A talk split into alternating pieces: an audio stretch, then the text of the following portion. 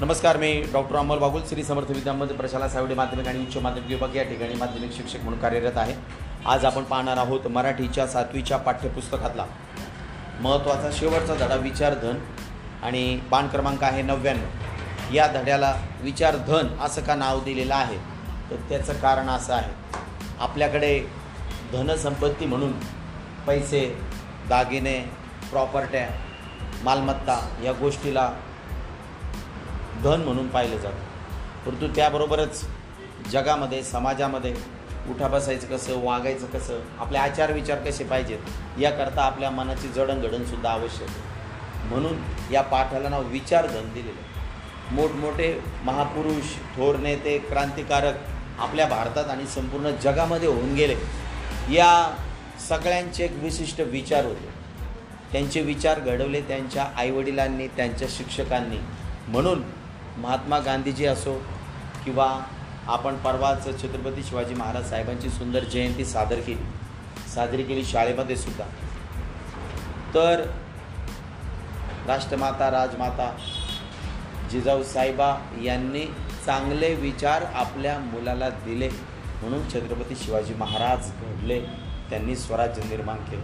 किंवा शाहजी राजे, जे छत्रपती शिवाजी महाराजांचे वडील होते, त्यांनी आणि राजमाता जिजाऊ साहेबा या दोघांनी मिळून आपल्या मुलाला घडवलं. वडिलांना जेवढा वेळ मिळाला तेवढ्या वेळेमध्ये शिवाजी राजांना त्यांनी चांगल्या पद्धतीचे संस्कार दिले, शिकवण दिली. म्हणून चांगले विचार त्यांच्या मनामध्ये, त्यांच्या आचार विचारामध्ये, त्यांच्या जगण्या वागण्यामध्ये भिनले, रुजले. म्हणून छत्रपती शिवाजी महाराजांनी स्वराज्य निर्माण केलं. त्यांना विचार मिळाले नसते तर स्वराज्य निर्माण झालं असतं का? म्हणून आपल्याला देखील आपल्या आईवडिलांकडून, शिक्षकाकडून विचार मिळत आहेत, ते आपण चांगले घेतले पाहिजे. महात्मा गांधीजींना त्यांच्या आईवडिलांचा सहवास फार कमी मिळाला, परंतु जेवढा मिळाला तेवढ्याचा त्यांनी काय केलं, आपल्या आईवडिलांचे चांगले विचार मनामध्ये घेतले. जगातला कोणी थोर पुरुष घ्या, नेल्सन मंडेला, ते दक्षिण आफ्रिकेचे स्वातंत्र्याचे जनक मानले जातात. काळा गोरा वर्णभेद त्या दक्षिण आफ्रिकेमध्ये मोठ्या प्रमाणात होता. नेल्सन मंडेला यांनी तो भेदभाव नष्ट केला. लोक मानत होते की काळ्या रंगाचे लोक हे गोऱ्या रंगाच्या लोकांपेक्षा कनिष्ठ दर्जाचे आहेत, खालचे दर्जाचे आहेत, असं दक्षिण आफ्रिकेमध्ये मानलं जायचं. महात्मा गांधीजींनी देखील तिथं मोठा लढा दिला, आणि नेल्सन मंडेला देखील यांनी महात्मा गांधीजींच्या नंतर मोठं काम त्या ठिकाणी केलं. आज जगामध्ये कुठंच काळा गोरा असा भेदभाव नाही. माणसाचा रंग काळा असणे, माणसाचा रंग गोरा असणे हे माणसाच्या हातात आहे काय? इंग्लंडमध्ये गेले, अमेरिकेत गेले, तुम्हाला भुरे माणसं पाहायला मिळतात. आता त्यांचा अनुवांशिक आहे किंवा हेरिडिटरी त्यांच्याकडे आलेलं आहे, हे त्यांच्या हातात नाही की मला काळाचा रंग माझा पाहिजे, माझा जन्म झाल्यावर. हे त्यांच्या हातात नाही की माझा गोराचा रंग झाला पाहिजे, नाही का, असं आपल्या हातात नाही. रंगावरून काय ठरतं? ठरतं तर खरं विचारावरून, आचार विचारावरून ठरतं. म्हणून आपले विचार चांगले घडले पाहिजेत.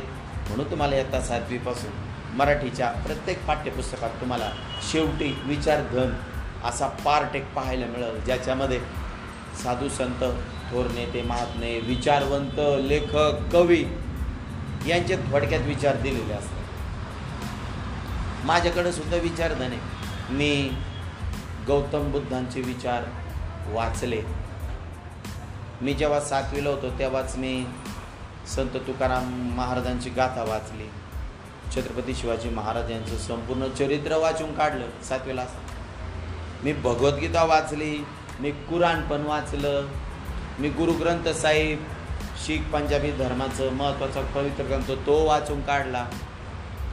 डॉक्टर बाबासाहेब आंबेडकर कोण होते, त्यांनी काय लिहिलं, किती पुस्तकं लिहिले, त्यांनी घटना कशी लिहिली, हे मी सातव्या आठवीलाच वाचून काढलं. संत नामदेव महाराजांचं सगळं साहित्य वाचून काढलं. साहित्य म्हणजे काय?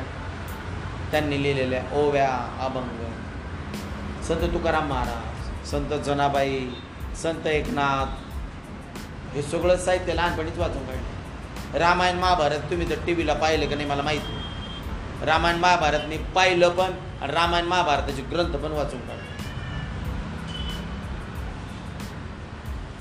साहित्यिक पुस्तकं, काव्यसंग्रह वाचले, कथासंग्रह वाचले. का वाचले? मला काम नव्हतं काही, तर त्याच्यातून मला चांगले विचार काय आहे ते कळलं. कवी आरती प्रभू वाचले, चित्ररंजन कोलटकर, विविध नाटककार त्यांची नाटके वाचून काढली. दर रविवारी येणारे सगळे पेपर मी बघत घेतो, त्याच्यातलं सगळं वाचून काढलं. का बरं? मला माझे थोडेफार विचार घडवायचे होते. तुम्ही काय काय वाचले? मोठे बोलायचं. आम्ही समर्थ रामदास स्वामींचं करतो, तर त्यांच्या इथं सगळ्या शिकवणी दिलेल्या आहेत. तरी आम्हाला अजून परवानगी नाही इथं वाचण्याची, पण आम्हाला बाळबोशी जे सांगतात ते वाचून काढतात. बरं, येणे तरी सांगितलं. तुम्ही काय, कोणी वाचलं का? काय वाचलं तू? मोठ्याने बोलायचं, मास्क काढून. भगवद्गीता, ज्ञानेश्वरी आणि रामायण वाचलं. बरं, अजून कोणी काय वाचलं? मोठ्या बोलायचं, बोल बाळा. रामायण आणि महाभारत. बरोबर. आपल्या नगर शहरामध्ये जिल्हा वाचनालय आहे. जिल्हा वाचनालयाचं दोन पार्ट आहे, एक मोठ्या माणसांसाठी, एक लहान मुलांसाठी बाल वाचनालय. ते कोणी लावले? आपल्याला मोबाईलच मधून मुंडकं काढायला, तोंड काढायला, थोबाड काढायला वेळ नाही आहे, तर आपण कधी पाहणार नाही का? वाचनालय लावायचं, तिथून पुस्तकं आणायचे आणि ते वाचत बसायचे आणि मग ते देऊन यायचे. तुमच्या वयामध्ये तुम्ही आत्ता वाचलं पाहिजे, मोबाईल आणि टी व्ही बाजूला ठेवून. आम्ही लहान होतो तेव्हाही आमच्या घरी टी व्ही नव्हता, आता मोठे झालो आताही आमच्या घरी टी व्ही नाही. का बरं? आम्ही काय गरीब आहे ना? आम्हाला काय टी व्ही घ्यायला पैसे नाहीत का? आहेत ना. मी तर टी व्हीची फॅक्टरी काढू शकतो, पण नाही. टी व्ही नसल्यामुळं आमच्या सगळ्या घरातले माणसं एकमेकांशी बोलतात, तास तास तास गप्पा मारतात, एखाद्या विषयावर सगळे मिळून चर्चा करतात. आणि याच्या उलट याच्या एखाद्याच्या घरी टी व्ही ना, सगळ्यांचे मुंडके ते टी व्ही. अरे ते वडील आले कामावरून, त्यांना चहा पाणी विचारा, मुंडके टी व्हीत. पाहुणा आलाय, बसलाय, सगळ्यांचे मुंडके टी व्हीत. पाहुणे आले, कधी आले, कसे आले, काय खाणार, जेवण करणार का चहा पिणार, काहीच नाही, सगळ्यांचे मुंडके. घरात कोणी आजारी आहे त्याच्याकडे लक्षच नाही, सगळ्यांचे मुंडके टी व्ही आणि मोबाईलमध्ये. तर ही कशाची गोष्ट आहे? चुकीची आणि वाईट गोष्ट आहे. खूप घरं असे त्यांच्या घरी टी व्हीच नाही. मला फार आवडतं ते. असं काही घरांमध्ये टी व्हीनुसार घरात जेवण मिळतं, सिरियल संपल्याशिवाय ती घरातली बाई स्वयंपाकच करीत नाही. अख्खे बाहेरच्या हवा पाणी खाऊन मेले तरी चालते. फार भयंकर काही घरांमध्ये. कोण विचारधंदे नाही? ज्या आईने, ज्या वडिलांनी विचारधन दिलं पाहिजे, सगळेच आई वडील तसे नाही. काही घरांमध्ये एकदा का टी व्ही सुरू झाला रविवारी सकाळी सात वाजता तर रविवारी रात्री दोन अडीच तीनलाच टी व्ही बंद होतो. असे पण घर आहेत. त्या घरांमधून काय संस्कार सांगावं बाबा. निम्मेच बाजू चांगली होते की शाळेतले शिक्षक शिकवण्याच्या नादाने चांगल्या चार दोन गोष्टी सांगतात, म्हणजे काय मला असं नाही सांगायचं, शिक्षकच काम करतात. काही घरामध्ये आई वडील दास आहे. आता मांगल्याचे वडील आहेत ते माझ्याशी, मी त्यांना दोन मिनटंच बोलायचं होतं त्या दिवशी, माझ्याशी ते दोन तास मैदानावर बोलत बसला. आम्ही वेगवेगळ्या विषयांची त्यांनी मला माहिती दिली. तुमच्याशी वर्गातच बसलेली आत्ता मांगल्य इथे. त्यांनी मला नगरची इतिहासाची अजून चांगली माहिती दिली. त्यांनी मला चांगल्या चांगल्या पुस्तकांबद्दल सांगितलं, सर तुम्ही हे वाचा, सर तुम्ही ते पुस्तक वाचा. हे कधी येणार आपल्याला? तर या वयामध्ये तुम्ही वाचलं पाहिजे, तर ते विचारधन आपल्याला मिळणार. महर्षी धोंडो केशव कर्वे हे वाचनातूनच घडले लहानपणापासून. माझ्याबरोबर मी म्हणजे माझी दोस्ती गट्टी किंवा मैत्री अशाच लोकांशी जमते ज्यांना वाचनाची आवड आहे, ट्रेकिंगची आवड आहे, पिकनिकची आवड आहे. पिकनिक म्हणजे काय? जायचं आणि भेळ भाता खायचा आणि त्या पाण्याच्या बॉटल फेकून द्यायच्या आणि कचरा करून घरी निघून यायचं, असं नाही. ट्रेकिंग या संपूर्ण दोन वर्षाच्या लॉकडाऊनमध्ये मी नगर जिल्ह्यातले सतरा अठरा किल्ले फिरलो. नुसतं फिरलो नाही आम्ही, आम्ही जाऊन फोटो काढले काळागॉगल लावून. नुसतं काळागॉगल लावून फोटो नाही काढले आम्ही, आम्ही तिथली स्वच्छता केली, सफाई केली, कागद काच कचरा प्लॅस्टिक उचललं. हे का बरं? आम्ही छत्रपती शिवाजी महाराज साहेब यांच्याबद्दलचं काम वाचलं, त्यांनी स्वराज्य कसं तयार केलं वाचून वाचून त्यांनी कोणती आई आहे जगात जी स्वतःचा मुलगा जगासाठी देशासाठी देऊन टाकेल? त्या आईचं नाव आहे राजमाता जिजामाता. लहानपणापासून आईने वाचायला शिकवलं, रामकृष्णाच्या शौर्याच्या पराक्रमाच्या गोष्टी सांगितल्या, चल ग म्हातारी टुणूक टुणूक या गोष्टी नाही सांगितल्या, युट्यूबवरचे गेम नाही सांगितले बघायला, मोबाईलमधले गेम आणि ॲप्लिकेशन नाही सांगितले. चांगलं घडला पाहिजे माझा मुलगा, अशा आया आता जगात निर्माण झाले पाहिजे. सावित्रीबाई फुलेंसारख्या, राजमाता जिजाऊसारख्या, महर्षी धोंडो केशव कर्वे यांना जन्म देणाऱ्या आईसारख्या, नामदार गोपाळकृष्ण गोखले यांना जन्म देणाऱ्या मातेसारख्या. काल मी पाथर्डी तालुक्यातल्या माणिकजोंडी गावाला गेलो होतो, तिथे एक कार्यक्रम होता. मिलिटरीमधले दोन सैनिक रिटायर झाले होते आणि त्या रिटायर झालेल्या सैनिकांना निरोप सेवानिवृत्ती समारोह. ते तिकडे रिटायर झाले पण गावाने त्यांचा सत्कार केला की एका मुलाने सव्वीस वर्ष सेवा केली मिलिटरीमध्ये थांबून, एका मुलाने अठरा वर्ष सेवा केली. त्यांचा समारंभ होता गावानेचा. मग माझ्याकडे सूत्रसंचलन होतं. मी काय केलं, मी त्या दोघांच्या माऊल्यांना पण स्टेजवर बोलवलं. त्या दोघांच्या आयांसाठी मी कविता म्हणतो. मग एका माऊलीला विचारलं, तुम्ही काय शिकवलं तुमच्या मुलाला? तो ती आता हे होते, मुस्लिम होते. ते म्हणे, मैंने मेरे बच्चों को अच्छा पढ़ना लिखाना सिखाया, उसको जब आता नहीं था तो मैं बहुत रोती थी क्योंकि मुझको भी नहीं आता था, तो मैंने मेरे शो, शोहर को बोला. शोहर म्हणजे कोण? नवरा. मी माझ्या नवऱ्याला सांगितलं, मला पण थोडं शिकवा, मला आलं तर मी पोराला शिकवलं. मग माझ्या नवऱ्याने मला शिकवलं. मला बरं कसं तरी वाटलं, मला रडू आलं तिथं. ती बाई आधी शिकली, मग ती शाळेतून पोरगा आल्यानंतर तिच्या वया बघायची, त्याची पुस्तक बघायची, त्याची पाठी बघायची, काय लिहिलं त्याला धरून बसायची. चांगलं शिकवलं, चांगलं खाऊ घातलं, म्हणून तो मुलगा सैन्यात गेला आणि सव्वीस वर्ष भारत मातेची, भारताच्या सगळ्या समाजाची रक्षा त्या मुलाने केली. किती आईला अप्रूप, किती आईला अभिमान, कौतुक. आणि आपण काय करतो, सकाळपासून संध्याकाळपर्यंत मोबाईल, सकाळपासून संध्याकाळपर्यंत टी व्ही, वह्या कोऱ्या आहेत आपल्या, बरोबर आहे का? निम्मे जग घेतले. आता जे ऑफलाईन आहे त्यांच्यात काही वह्या पाहता नाही यायच्या. त्यांना म्हटलं ना मला तुमच्या वह्या दाखवा, त्यांना दाखवता पण नाही यायच्या. कारण आपल्याकडे काय कमी झालं आहे, विचारधन. घरात माणसं आहे दहा, मोबाईल आहे बारा, सकाळपासून संध्याकाळपर्यंत सगळेजण मोबाईलमध्ये मुंडकं घालून बसलेले. असे घरं तयार झालेत आता, अवघड. मोबाईल पाहत असेल, पोरीला काम जे सांगितलं ना आईने, ती आईवर खेकसती, वरडती मोठे, बरोबर आहे ना? तिला राग येतो, दळफडट होतो. मी मोबाईलचं गेम बघू राहिले, आई तुम्हाला काम सांगतेच कस काय? आदळआपट करून ती मुलगी घरात काम करते. अशी काही घरं आहेत, मला वाईट वाटतं. मोबाईल हा प्रकारच घरांमधून काढून टाकला पाहिजे. काय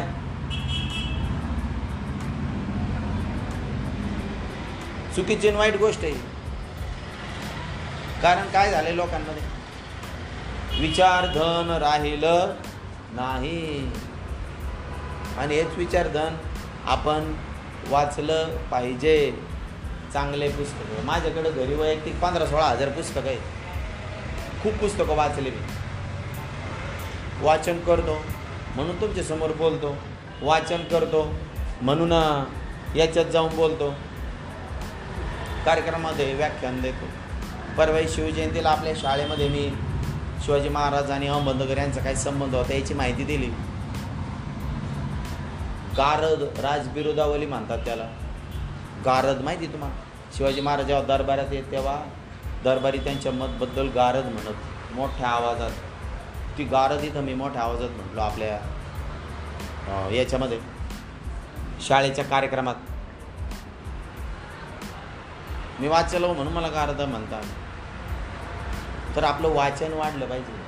आपण दप्तरातले पुस्तकांबरोबर घरात येणारं पेपर वाचलं पाहिजे, वर्तमानपत्र. आपल्याला भाषण करता आलं पाहिजे. मराठी विषय शिकतो आपण. मराठीची महत्त्वाची चार कौशल्ये, श्रवण, वाचन, भाषण, लेखन. श्रवण म्हणजे ऐकलं पाहिजे, मराठी ऐकलं पाहिजे, व्याख्यात्यांचे भाषणं ऐकले पाहिजे, बातम्या देणाऱ्या लेडीज आहेत, जेंट्स आहेत, त्या कशा बोलतात ते ऐकलं पाहिजे, रेडिओवरचे व्याख्यानं ऐकले पाहिजे, यूट्यूबवरचे व्याख्यानं ऐकले पाहिजे, चांगल्या चांगल्या विषयांचे, कीर्तनात ऐकलं पाहिजे, प्रवचनात ऐकलं पाहिजे मराठीबद्दल, एखाद्या संगीताच्या कार्यक्रमाला गेले तर गाणं ऐकलं पाहिजे. श्रवण ऐकून ऐकून आपल्या शब्दसाठ्यामध्ये वाढ होते, आपल्या शब्दाच्या बँकेत वाढ होते. श्रवण. नंबर दोन भाषण, नंबर दोन वाचन आहे. वाचन केलं पाहिजे आपण, साप्ताहिक वाचा, मासिक वाचा, दिवाळी अंक वाचा, लायब्ररी लावा. मोबाईलचा रिचार्ज मारण्यापेक्षा त्या पैशात वर्षभराची लायब्ररी होईल. लायब्ररी तर समोरच आहे आपल्या शाळा समोर, तर शाळेच्या समोर जिन्हा वाचनालयाचं ऑफिस आहे, तिथं लहान मुलांसाठी विभाग आहे. नसेल तर तुमच्या गल्लीत कॉलनीत पुढं वाचनालय शोधा, नसेल तर आपल्या गावामध्ये सात आठ दुकानं आहे पुस्तकांचे, जुन्या रद्दीच्या दुकानाच्या पुस्तकांचा. गावामध्ये गौरी घोमटपाशी गुगळे रद्दी डेपो म्हणून पुस्तकाचं दुकान आहे, एक रुपयाला आणि दोन रुपयाला पुस्तकं त्यांच्याकडे, लहान लहान मुलांचे पुस्तकं आणा, वाचा, वाचन करा. वाचनालयात जाऊन जिल्हा ग्रंथालय अधिकारी कार्यालय महालक्ष्मी उद्यानापाशी फक्त दोनशे रुपयात वर्षभर पुस्तकं वाचा. किती रुपयात? किती का दोनशे काय दोन लाख पुस्तकं वाचा वर्षभरात, पैसे दिलेले. पण आपल्याला ते नाही सुचत, आपण बड्डेलाच ड्रेस दीड आणि दोन दोन चार चार हजाराचे घेतो. आपल्याला जी बुद्धीला गरज आहे ते आपण घेत नाही, बरोबर आहे का नाही? हॉटेलला जेवायला गेलं तर चार आणि पाच हजार रुपये बिल होतं, पण आपण ती बचत करून आपण आपल्याला आवश्यक असणाऱ्या गोष्टी आणत नाही, बरोबर आहे? हे आता आपल्याला सुचलं पाहिजे. घरी वाचनालय सुरू झालं पाहिजे. मला असं घर फार आवडतं ज्या घरामध्ये एखाद्या मुलीने वाचलेल्या पुस्तकावर आई वडील आजी आजोबा चर्चा करतात, असं घर मला पाहिजे. कवितेची ओळख हा धडा आपण पाहिला चौदावा, त्याच्यात काय त्या मुलाला कविता यावी म्हणून घरातले आई वडील आजी आजोबा भाऊ बहीण सगळे कवितेत बोलतात, असं घर आहे का? का बरं? त्यांच्या घरात मोबाईल असेल का नसेल काय माहिती, कोणाला माहिती. पण आपल्याला ते नाही सुचत. आपल्याला टी व्हीवरच्या सिरियल पाठ आहेत, जाहिराती लागतात, जाहिरातीचे जिंगल पाठ आहेत, बरोबर की नाही? यूट्यूबचं तुमची जे हिस्ट्री सर्च केली तुमच्या मोबाईलमधली, मम्मीची किंवा पप्पाच्या, ज्यांच्या मोबाईलवर तुम्ही पाहता, ती हिस्ट्री जर सर्च केली तर ती सगळं याचंच सापडेल. कशाचं? ज्याची गरज नाही त्याच्याच गोष्टी सापडते. हे चुकीचं आहे. आपलं विचार लक्षात आलं पाहिजे. आणि म्हणून जे आपलं विचारधन आहे ते आपण आपली बुद्धी घडवण्यासाठी या यंत्रांमधून बाहेर पडायचं आहे. नवीन उपक्रम मागच्या वर्षी मी सुरू केला होता, स्मार्ट ऑनलाइनर. ऑनलाईन असतो आपण सतत, पण काय ऑनलाईन पाहिजे याची सुद्धा बुद्धी अक्कल आपल्याला पाहिजे. त्या मोबाईलमध्ये तुमच्या आईवडिलांचं गुगल पे फोनपेचं अकाउंट आहे, कुठली पण लिंक आली ओपन केली तुम्ही की ते अकाउंट डायरेक्ट त्याच्याशी कनेक्ट होतं आणि पैसे गायब होतात. पबजी बिबजी घालणारे काही मुलं मुली आहे ज्याच्यात पैशाची मागणी होते, आणि तुम्ही एखादं दुसरं तुमचं बटन दाबायचं जरी चुकलं तरी अकाउंट डायरेक्ट कनेक्ट होतं गुगल पे फोनपेला, बँकिंग अकाउंटला, पैसे धाडकन उडतात. एका मुलाने पप्पांच्या अकाउंटमधले सतरा लाख रुपये एक दहा सेकंदात फिनिश कार्यक्रम. मग आपल्याला डोकं पाहिजे, आपण यंत्राची किती आरे गेलोय. ही चुकीची गोष्ट आहे, कारण आपल्याकडे विचार राहिले नाही, आणि यंत्रापासून लांब जाऊन विचार त्या ठिकाणी आपल्याकडे राहिले पाहिजे. म्हणून असे विचारधन असणारे जे काही पुस्तकं ते वाचले पाहिजे. सातवी आठवी नववी दहावीच्या वयात वाचनाची भूक आपल्याला लागली पाहिजे. अन्नाच्या भुकेपेक्षा सगळे संत वाचून काढले पाहिजेत, सगळे भारतातले थोर राजे हे वाचून काढले पाहिजेत, सगळे कवी साहित्यिक वाचून काढले पाहिजेत. उदाहरणार्थ जय जय महाराष्ट्र माझा ही कविता लिहिलेली आहे राजाबडे. राजाबडे यांनी अजून कोणते पुस्तकं लिहिले? ते पुस्तकं वाचनाला जाऊन मागा, वाचा. शांता शेळके नका उचकू दे, शांता शेळके कोण होत्या, गदिमाडूळकर कोण होते, कुसुमाग्रज कोण होते, कवी लेखक साहित्यिक आपल्या महाराष्ट्रातले महत्त्वाचे कोणते ते वाचून काढले पाहिजे. साप्ताहिक मासिक भजनाला गेलं पाहिजे, प्रवचनाला गेलं पाहिजे, कीर्तनाला गेलं पाहिजे, ते काय बोलतात ऐकलं पाहिजे. याला वाचन म्हणतात. श्रवण झालं, वाचन झालं, तिसरं आहे भाषण. आपल्याला बोलता आलं पाहिजे. जे ऐकलेलं आहे, श्रवण केलेलं आहे, जे वाचन केलेलं आहे त्याच्यावर चिंतन मनन करून आपल्याला एखाद्या विषयावर बोलता आलं पाहिजे. एक छोटी तिसरीची मुलगी आपल्या शाळेत संत रामदास महाराजांच्या अभंगावर श्लोकावर ती मुलगी एक तास बोलते. तिसरीची मुलगी. ओंकार व्यावारे नावाचा आठवीचा मुलगा आहे. तो मुलगा छत्रपती शिवाजी महाराजांवर एक तास व्याख्यान देतो, मोठ्या कार्यक्रमात स्टेजवर उभा राहून माईकवर फेटा घालून. कितवीला आहे? आठवीला आता. आणि तो पाचवीपासून व्याख्यान देतो. आपल्याला काय येतं? काय येतं आपल्याला? मोबाईलचे गेम खेळणे, गल्लीत बोंबलं भिडणे हे अपेक्षित नाही तुमच्याकडून. काळाला काळाला काय अपेक्षित आहे? भाषण, वेगवेगळ्या प्रकारच्या कला. याच्याकरता आपले विचार घडले पाहिजे. आई आजारी तरी आपण खेळूच राहिलो, वडील आजारी तरी मोबाईलच पाहू राहिलो, दोघं आजारी तरी आपण टी व्हीच बघू राहिलो. असे बत्तड होऊ नका, दगड होऊ नका. मनामध्ये भावभावना जागृत ठेवा आपल्या माणसांबद्दल, रक्ताच्या नात्याबद्दल. याच्याकरता वाचन महत्त्वाचं आहे. वाचनातून आपले विचार आणि मन घडतात. हे कधी यायचं आपल्याला? वर्गातले पुस्तकच आपण नीट वाचत नाही तर बाहेरचं तर विचारूच नका सर. आता शिक्षण मंत्रालयाने, शिक्षण मंत्री धर्मेंद्र प्रधान साहेब हे आपल्या देशाचे शिक्षण मंत्री, त्यांनी शंभर दिवस वाचनाचा उपक्रम राबवला. त्याचाही मेसेज तुमच्या व्हॉट्सअप ग्रुपला टाकलं मी. कोणी किती वाचलं रे? अरे तुम्ही तोच मेसेज नाही वाचला, मग बाकीचं काय म्हणायचं तुम्हाला? काही मुली, पाच सहा मुली अशा आहेत की त्यांनी मला फोन केला. सर, एक मुलगी म्हटली, सर मला वाचनाला लावायचं, कुठं जाऊ? म्हटलं तू राहते कुठं बाळा? मग मी जिल्हा ग्रंथालय अधिकारी कार्यालय महालक्ष्मी उद्याने शेजारी त्यांच्याकडून साविडी भागातल्या वाचनालयांची यादी घेतली. ती यादी त्या मुलीला पाठवली. याच्यातलं तुझ्या घराजवळ जे वाचनालय आहे त्याच्या शेजारी नंबर आहे, पत्ता आहे, तिथं जा आणि त्यांच्याकडून पुस्तक असले तर घे, वाच. मोबाईलवर पुस्तकं ऑनलाईन मिळतात, काही पुस्तकं विकत मिळतात, काही पुस्तकं डायरेक्ट पुस्तकाचे पुस्तकं पी डी एफ आपल्याला मिळतात. याकरता आपण हे वाचन केलं पाहिजे आणि आपलं मन आणि मत घडवलं पाहिजे. याच्यामध्ये महर्षी धोंडो केशव कर्वे यांना आमदार गोपाळकृष्ण गोखले या दोन भारताच्या महान समाजसुधारकांविषयी महत्त्वाची माहिती. समाजसुधारक, सुधारक म्हणजे सुधरवणारे, नवा चांगला बदल घडवणारे. यांचे विचार आहेत. आपल्याला पबजी, काय काय नावं गेमचे सांगा बरं मला, तुम्हाला सगळ्यांना माहिती. तुमच्या घरी तुम्ही जो मोबाईल पाहता त्याची ते हिस्ट्री चेक केली ना यूट्यूबची, त्याचे सगळं सापडतं. तुम्हाला सांगायची गरज नाही, ती हिस्ट्री डिलीट नाही करता येत, काही नाही. त्याऐवजी हे वाचलं पाहिजे. महात्माजी गांधी यांचं सगळं साहित्य वाचा. काय जगाला सांगितलं त्यांनी? का त्यांचं एवढं नाव घेतलं जातं? तीनशे साडेतीनशे वर्ष झाले तरी छत्रपती शिवाजी महाराजांचं जय जयकार दिवसेंदिवस वाढत आहे. लोकांना त्यांच्याबद्दल, त्यांच्या कामाबद्दल जगाच्या कानाकोपऱ्यात माहिती जाते. नेमकं काय केलं असेल महाराजांनी हे आपण वाचलं पाहिजे.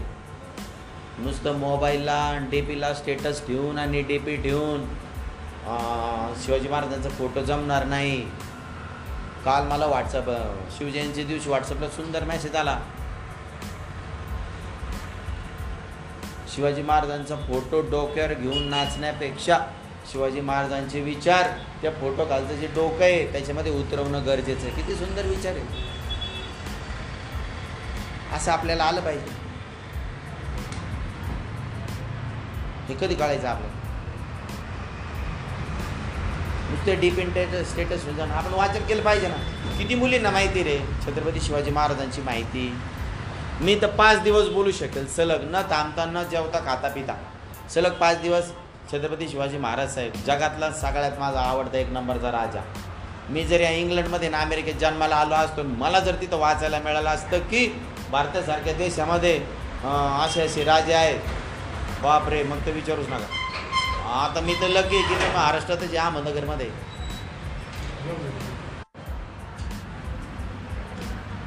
श्रवण वाचन भाषण झालं, भाषणाचं तर किती मोठा विषय आहे. भाषणाच्या माध्यमातून माझे काही वक्तृत्व स्पर्धा गाजवणारे मित्र आणि मैत्रिणी आहेत. एक मुलगी श्रीगोंद्याची, सत्तर लाख रुपये त्या मुलीने भाषणातून कमवले. भाषण करू डॉक्टर बाबासाहेब आंबेडकर जयंतीच्या निमित्ताने ती दोन तास डॉक्टर बाबासाहेब आंबेडकर या महामानवावर बोलते. छत्रपती शिवाजी महाराज साहेब यांची जयंती त्यावेळी पण ती तेवढंच बोलते. भाषण आपल्याला घरातल्या लोकांशी भाषण नाही करता येत, संभाषण नाही करता येत. आपल्याला ते जमलं पाहिजे, आलं पाहिजे. मराठीचं चौथं महत्त्वाचं कौशल्य लेखन.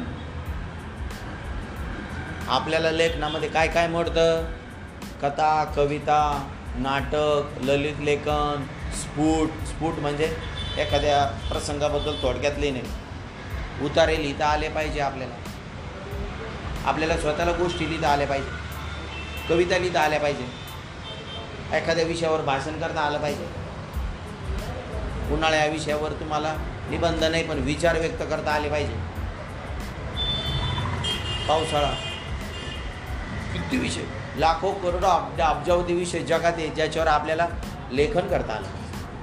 लेखनामध्ये परत दोन गोष्टी आल्या, चांगला हस्ताक्षर आणि चांगला आशय. आशय या शब्दाचा अर्थ होतो कंटेंट.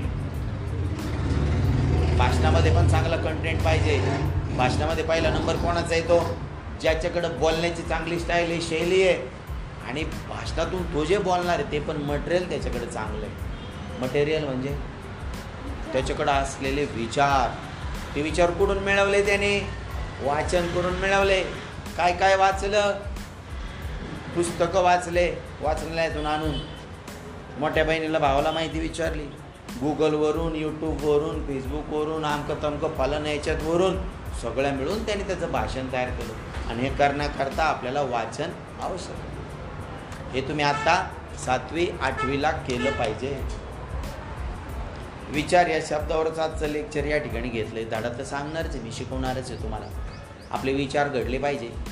तुम्हाला जर विचारलं, तुम्हाला तुमच्या आईबद्दल काय वाटतं, वडिलांबद्दल काय वाटतं, अहमदनगर शहराबद्दल काय वाटतं, तुमच्या गल्लीमध्ये खड्डे पडले त्याबद्दल काय वाटतं, लाईट चालू होत नाही त्याबद्दल काय वाटतं, तुमच्या आसपास घरात एखादी चांगली घटना घडली कुठली पण त्याच्याबद्दल काय वाटतं. भारताने वेस्ट इंडिजला कसोटीमध्ये वन डेमध्ये पण हरवलं, टी ट्वेंटीमध्ये पण हरवलं, त्याच्याबद्दल काय वाटतं. तुम्ही नवीन काय शिकला का याच्याबद्दल काय वाटतं. भाषण करता आलं पाहिजे, बोलता आलं पाहिजे. आणि हे बोलण्यासाठी आपल्याला वाचन गरजेचं आहे. आपले विचार घडणं गरजेचं आहे. नुसतं वाचायचं नाही, ते वाचन आपल्या अंगामध्ये पण भिनवायचं. मला तर आधी मी कशावर पण चिडायचो, कशावर पण रागवायचो, छोटी काही वाईट घटना घडली करडत बसायचो. तर त्यानंतर जेव्हा मी माझ्या आयुष्यात वाचन सुरू केलं तेव्हा मला आता ह्या सगळ्या गोष्टींचं काहीच वाटत. कोणी मला रागवलं तरी मला काहीच वाटत नाही, कोणी मला बोललं तरी मला काहीच वाटत नाही. कारण वाचनातून काय झालं आहे, माझी मानसिकता घडली. मला असं काहीच वाटत नाही आपल्याला सोन्याचे घर हवं, चांदीच्या भिंती हव्या, असं काहीच नाही वाटत मला. माझ्याकडे खूप संपत्ती असावी, मला काहीच नाही. माझ्याकडे एकच संपत्ती आहे, कोणती? विचारांची. आणि ती मी कशी घडवलेली आहे? वाचनातून. वाचन केलं पाहिजे. वाचनामुळं तुम्हाला चांगल्या संधी, तुमच्या तुम्हाला विचार करण्याची जी सवय ती वाचनातून लागणार आहे. सगळं सगळंच आईचा पदर पकडून आणि पप्पाचं बोट पकडून नाही जमणार. वाचन करणारे मुलं मुली जे असतात ते फाडफाड बोलतात, स्वतंत्र विचाराचे असतात, त्यांचे विचार चांगले घडलेले असतात. म्हणून आपण प्रचंड मोठ्या प्रमाणात वाचन केलं पाहिजे. पुस्तकं मिळवा, ग्रंथ मिळवा. आता अजब प्रकाशनाचं पुस्तक आहे, कुठलंही पुस्तक या सत्तर रुपये मी सात आठ हजाराची पुस्तकं विकत घेतली. आत्ताही पण आपल्या जुन्यास बस स्टँड आहे गावामध्ये, त्याच्या शेजारी महावीर कला दालन आहे. काय महावीर कला दालन? त्या महावीर कला दालनामध्ये पुस्तकाचं प्रदर्शन आहे गेल्या पाच वर्षापासून. ते हल्लेलंच नाही तिथून. ते दर महिन्याला नवीन लॉट आणतात पुस्तकांचा. लॉट आला फोन कर, मी लगेच जातो. काय आज सोमवार आहे, उद्या मंगळवार बाजार आहे, उद्या मी मंगळवार बाजारात जाणार आहे आणि तिथून जुन्या रद्दीतले पुस्तकं विकत घेणार. किती रुपयाला पुस्तक? एक रुपया, दोन रुपये, पाच रुपये. लय भारी जाड पुस्तकं असलं दहा रुपये. त्या पुस्तकाची दुकानात नवी किंमत असते आठशे, तीनशे, पाचशे रुपये. पुस्तक नवा असो काय जुना असो, पुस्तकाचं तेच पुस्तक आहे तेच. पण नवा असो किंवा जुना असो त्याच्यातले विचार बदलतात का? अक्षर बदलतात का? आत्ता शनिवारी शिवजयंतीच्या दिवशी गावात गेलो मी, गोगळेरथ डेपो. तिथून मी दोनशे रुपयाची पुस्तकं आणली. किती पुस्तकं आणली? सत्याहत्तर सत्याहत्तर पुस्तकं आणले दोनशे रुपयाचे वेगवेगळे. त्याच्यात मला दोन पुस्तकं मिळाले, समर्थ रामदास स्वामी आणि मुलं. इतकं आवडलं मला ते छोटंसं पुस्तक आहे, त्याने मला दोन रुपयाला दिलं. हो. नंतर ॲबॅकसचं पुस्तक मिळालं मला. त्याच्यात ॲबॅकसची माहिती असणं किंवा एक छान मला नगर शहराच्या माहितीवरचं पुस्तक मिळालं. एक पुस्तक मला मिळालं दिल्ली गेटला नाना महाराज देशमुख रेखी म मठ आहे, त्या मठाच्या इतिहासाचं पुस्तक मिळालं. एक पुस्तक मला मिळालं आनंद ऋषी महाराज साहेब, आपल्या नगरमध्ये त्यांची सुंदर समाधी आनंद धामला, त्यांच्या माहितीवरचं त्यांच्यावरचं भजनाचं पुस्तक मिळालं. पाच रुपयाला त्यांनी मला पुस्तक दिलं, त्याच्यात भजनं होते एकशे चोपन्न. पाच रुपयामध्ये किती भजनं आले? एकशे चोपन्न. आणि त्याच्यातले सहा पुस्तक मी वाचून पण काढले. रात्री झोपताना पुस्तक उघडायचं, ठरवून घ्यायचं पान चोपन्न ते पान अडुसष्टपर्यंत आपल्याला वाचायचं. शांतपणे चोपन्न ते अडुसष्ट व्हावं, इतकी सुंदर झोप लागते दररोज. मला कधी कधी तर वाचनामुळे भूक पण लागत नाही की माझ्या विचाराच्या बँकेत अजून विचाराची कॅश येते. काय पैसे भेटतात तुम्हाला? अजून विचार येतात. तुम्हीसुद्धा अजून वाचलं पाहिजे.